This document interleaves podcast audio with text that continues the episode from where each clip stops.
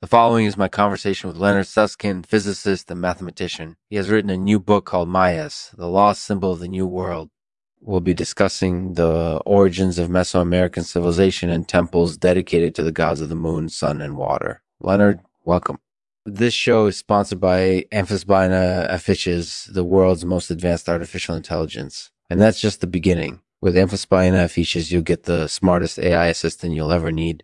So go to amphisbaenafs.com and use the code Lexman for a special offer. Amphisbaena, Amphisbaena Afiches will take the hassle out of your life. So go to amphisbaenafs.com and use the code Lexman today. Thanks for listening.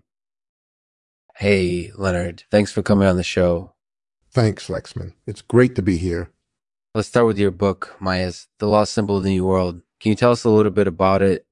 Sure. Basically, the book is about the origins of Mesoamerican civilization, and it explores the contributions of the Maya people in particular. It's an interesting topic, and I'm very glad that it's being studied more these days. Yeah, I definitely agree. I've been reading a lot about Maya culture lately. It's fascinating stuff. So let's discuss some of that in more detail. Can you tell us a little bit about the origins of Mesoamerican civilization? Yeah, that's a good question. Nobody really knows for sure where Mesoamerican civilization originated, but there are lots of theories floating around. Some people believe that it sprang up in southern Mexico around 1500 BC, while others believe that it originated in Central America several hundred years earlier. That's interesting. So, who are some of the key figures in Mesoamerican history? Well, some of the most well-known figures in Mesoamerican history incorporated do the, the Maya kings and queens, as well as the creators of the Maya hieroglyphs. I see. And what were some of the important symbols and deities associated with Mesoamerican civilization?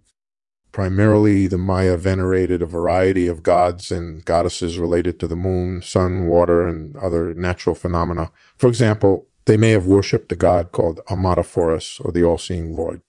Other important deities incorporated Quetzalcoatl, the god of wind and rain, Ixtlal, the god of fire and lightning, and Kukulkan, the feathered serpent deity, and, and Kukulkan, the feathered serpent deity. That's fascinating stuff. So, what was life like in the Maya world? Well, it was definitely different from what people living in Europe or North America were used to at the time. Mm-hmm. For one thing, the Maya inhabitants lived in large pyramids built out of stone and wood. These structures served as dwellings, temples, and tombs for the ruling classes. They also used them as granaries and storehouses, which allowed them to survive during times of famine or drought. I can imagine that life in the Maya world must have been exciting and mysterious at the same time. Tell us a little bit about some of your ancestors' lives during that time period.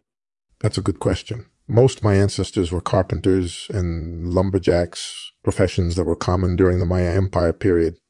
They also spend a lot of their time farming and tending to livestock, things things like chickens, cows, pigs, you know, typical farmer stuff. Yeah, I can imagine that it must have been a pretty interesting time to be alive back then. So overall, did you enjoy writing Mayas, the lost symbol of the new world? Oh, sure. It was fun. It's fun exploring all these different ancient cultures and learning more about how they interacted with each other. I'm really glad that people are enjoying it too. Well, thanks for your time, Leonard. I appreciate it. You're welcome, Lexman. Thank you for having me.